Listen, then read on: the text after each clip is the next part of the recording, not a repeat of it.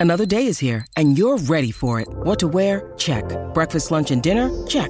Planning for what's next and how to save for it? That's where Bank of America can help. For your financial to-dos, Bank of America has experts ready to help get you closer to your goals. Get started at one of our local financial centers or 24-7 in our mobile banking app. Find a location near you at bankofamerica.com slash talk to us. What would you like the power to do? Mobile banking requires downloading the app and is only available for select devices. Message and data rates may apply. Bank of America and a member FDIC. It's now time for the Giddy Up Punters Club with Adam White. Adam White, good morning to you. It's fair to say it's been a big week in football.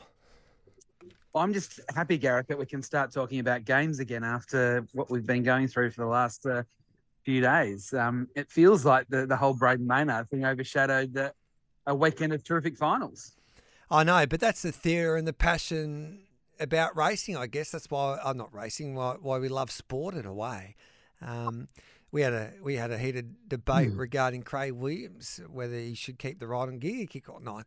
Um, I guess that's the emotion that sport can deliver from time to time, and it was I've never seen anything like it. This Maynard and, and Brayshaw situation, two passionate football families, um, and it was it was fascinating to watch from afar, especially the yeah, commentary. Yeah, yeah, I, I agree, and, and I think um, the fact Collingwood's involved, so obviously a big passionate supporter base, um, you know, a chance to to win a premiership, obviously with Collingwood winning through to a preliminary final, so it's a, a great opportunity for them. You know, Brayden, Brayden Maynard, he's such a, uh, he's almost like the, um, he's, he's almost like the heartbeat of that team. Yeah. Obviously, Darcy Moore's the captain and Scott Pendlebury's the legend, but Brayden sort of is emblematic of almost the new Collingwood, just about how passionate um, he goes about his footy um, and he's really important to them as well. So there's there's so many parts to it all um, as to as to why there was so much talk about it. But I think what what it did overshadow was was how poor Melbourne was and how they really threw away a final last week. I think,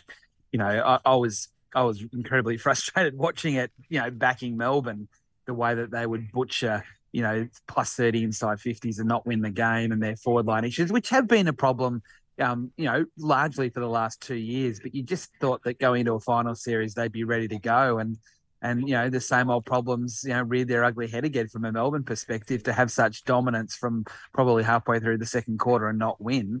Um, I just wonder whether they can get that fixed in in what's you know eight days because they play that Thursday night final going into Friday night's final this week against Carlton. Listening to Simon Goodwin in that meet, I enjoy listening to the media conferences after these matches because I think you can learn a lot. And um, I, I, agree with you. I'm looking at the market now. So Melbourne are a they're the they're, they're, they're solid favourites at $1.68, Carlton at two twenty, but Melbourne have had the, had the problem a little bit like Carlton had mid-season. Like it's all well and good to win football and probably dominate the clearances, etc. But mm. they looked like they were never going to score. It was hard to watch, really. I felt for the Melbourne forwards in a way, but they just looked like they had no chemistry or no. Um, they didn't know. They didn't quite understand how they how they're going to to to work the ball inside 50 to give them the best opportunity to score. Now, I want to ask you this is that because of their their formula, or is that because the Collingwood defence and the pressure up the ground was too strong?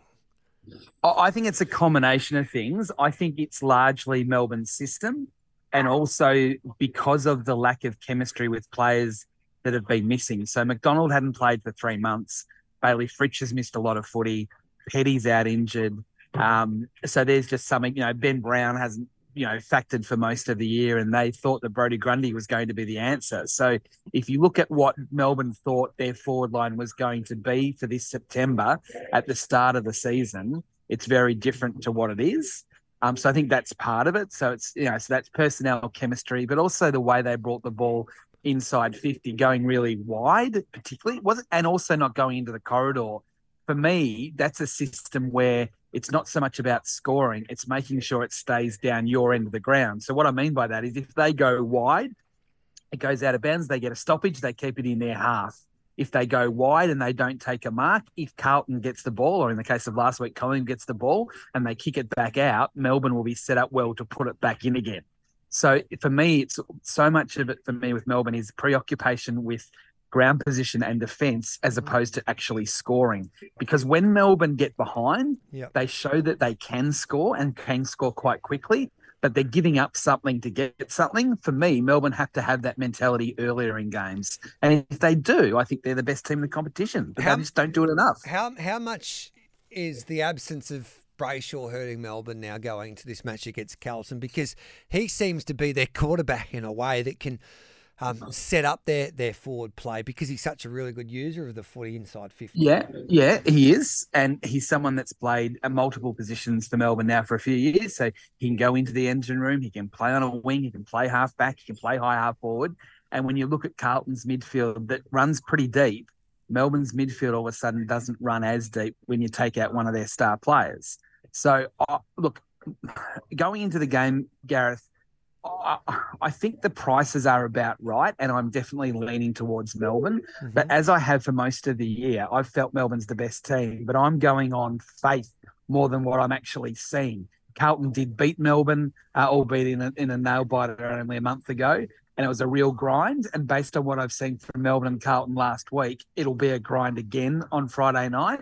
But I just feel in the end, if it's close, I'm backing Melbourne to get the job done over Carlton because Carlton, under pressure late in games, make really bad decisions. And in a cutthroat semi final, Sydney couldn't capitalise on Carlton's mistakes late in the game because they weren't good enough. I think Melbourne will be able to capitalise on Carlton's mistakes late in the game if it's close. So I'm with Melbourne, but not with a great deal of confidence.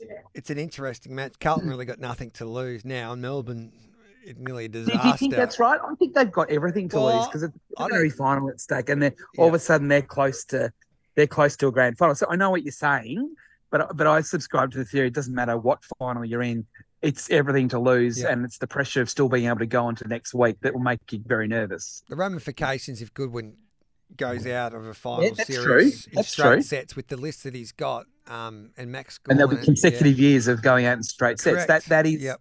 That is a definite pressure that Melbourne have to have to cope with on uh, on Friday Who's night. the bigger out, Jack Martin or Brayshaw? Because Martin was so good at a crucial at crucial stages there last week. Well, if you look at Carlton's um, improvement in the second half of the year, Jack Martin's Yeah. been one of the key reasons why they've been better. So I, I think it's, I, I wouldn't say it's quite level pegging because they're different players. But what Martin brings to Carlton is not only probably a couple goal, of goals himself, but he sets up two or three as well. So I think it's a massive out for Carlton.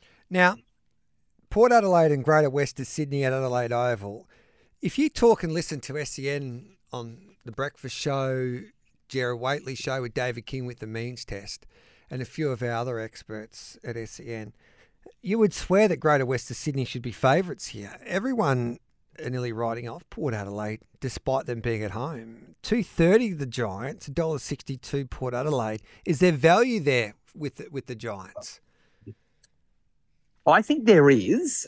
Look, I went um, just as a fan to watch St Kilda and the Giants on Saturday, Gareth, and I thought St Kilda would win would win that game, and they were 220, 225 outsiders. But I was so taken with how well the Giants played, particularly without Steve Coniglio. Um, their midfield, their run from half back, um, getting the ball inside 50 quicker meant that their forward line was considerably more dangerous than what it's been in the past. And their defence holds up with Buckley and obviously Taylor as the linchpins in defence. So they're almost a complete team at the moment. And then when you throw in Briggs and what he's done in the ruck in the second half of the year, that aggressiveness around the contest, there's that that's that's why they are a good team. And I would say that they are the most informed team in the entire competition. Uh, now Carlton's Okay. won as many, if not more, games than Giants in the last three months, but only marginally. But it's the way the Giants are playing. And the only reason I'm not tipping the Giants to beat Port Adelaide is because Port Adelaide beat the Giants by what was it, 50 points Correct. about weeks ago. Do, do you think sometimes we do get carried away with the elimination team, elimination final team winning, and then the side in the qualifying final losing in the momentum? Yeah, and sometimes- absolutely. We, I think everyone in AFL football has immediacy bias. You, you, you immediately think back to what has just happened um, rather than taking a broader view of things. But it was just the way that the Giants played against St Kilda that I was really taken by. And if they can get through Port Adelaide, I think it's a tough matchup for them because, as I said before, Port beat them quite easily uh, at home, what, five or six weeks ago. But if, if they were to get through that, Collingwood would find the Giants really hard to beat because of their midfield. And- So yeah. I, I think it's a it's a fascinating game. This one, Port and the Giants. I really I'm, I'm leaning for, towards Port because of when they last played. Um, but gee, there's not much in it, and the Port, Port will have to play significantly better than what they did last week um, to win. Now I know the game was in Brisbane. Yep. The, the thing that worries me about Port is that Butters and Rozee both play extremely well for Port, and they still didn't win. Yeah, they they need some help, and they look like they're busted a little bit at the moment as well. The power. What about how do we make some money? You've Got about a minute left, mate. Yeah, look, I'm, I'm just. It's hard to find some, to- you know, to get some money out of this game, of these games. I reckon, as I said before, Melbourne is the one that I'm more keen on than than Port Adelaide as the winning team. So dollar sixty eight. I think you have a small bet on Melbourne, and the other way I'd look at it is take the unders on both games. Yeah. Now I don't usually like doing that, Gareth.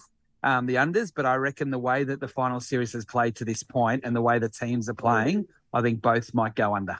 All right, then it'll be um, another really interesting weekend of footy. Who wins the flag? You with Brisbane or Collingwood, or do you think maybe the Giants? Or I look. I've been with Melbourne the whole way through, Gareth, as you know. yeah, I, I'm I'm I'm just not sure. Well, based on where we are at the moment, I, I'd have to go with Brisbane as my selection. yeah, go the mighty Lions. Surely it's the it's a Lions year. Um, I, I think that the the Lions are cherry ripe. They've they've they've had heartbreak on numerous occasions in trying to get to this moment. Usually, you see t- sides knocking on the door and get knocked down, and then they find a, a way to keep on buttering up. Their day usually comes. The universe awards them, and hopefully, it's the the Lions year this year. Yeah, well, I mean, they, they've just got that significant advantage of the Gabba, and they've been unbeaten there this year. And you know, if it was that they were to play Melbourne or Carlton, well, they they beat Melbourne up there, and they almost beat Melbourne at home, so they match up well against the Demons. And I don't think Carlton could beat Brisbane, so you'd think they'd get through to a grand final. Um, and they've beaten Collingwood twice this year, both times really easily. So I'm a bit like you. I, I think it's set up now for Brisbane, uh, the way that the first week of finals fell. Love your work, Whitey. Enjoy your weekend. Thank you, Gareth. There's Adam White there in the NRL. I think he can play the line at both uh, these uh, finals there with Bet three six five. I think the Storm they'll be like Bellamy will have them fired up after their woeful performance against the Broncos last week. They'll beat the Roosters, who were lucky even to make the final. So the lines there eleven and a half, dollar ninety one, and the Warriors at home against the Knights. The Knights with all the emotion after last week, Ponga's playing great football, but you stop Pong and you stop the Knights. Johnson comes back in for the Warriors. I think they can cover the line at five and a half at home. It's a big match for the Warriors, and I think they'll get the job done there at a dollar fifty, dollar um, ninety one for that line at five and a half. So. Yep, the Storm and the Warriors should be winning there. It's 10 o'clock. It's news time. That was the Punters Club.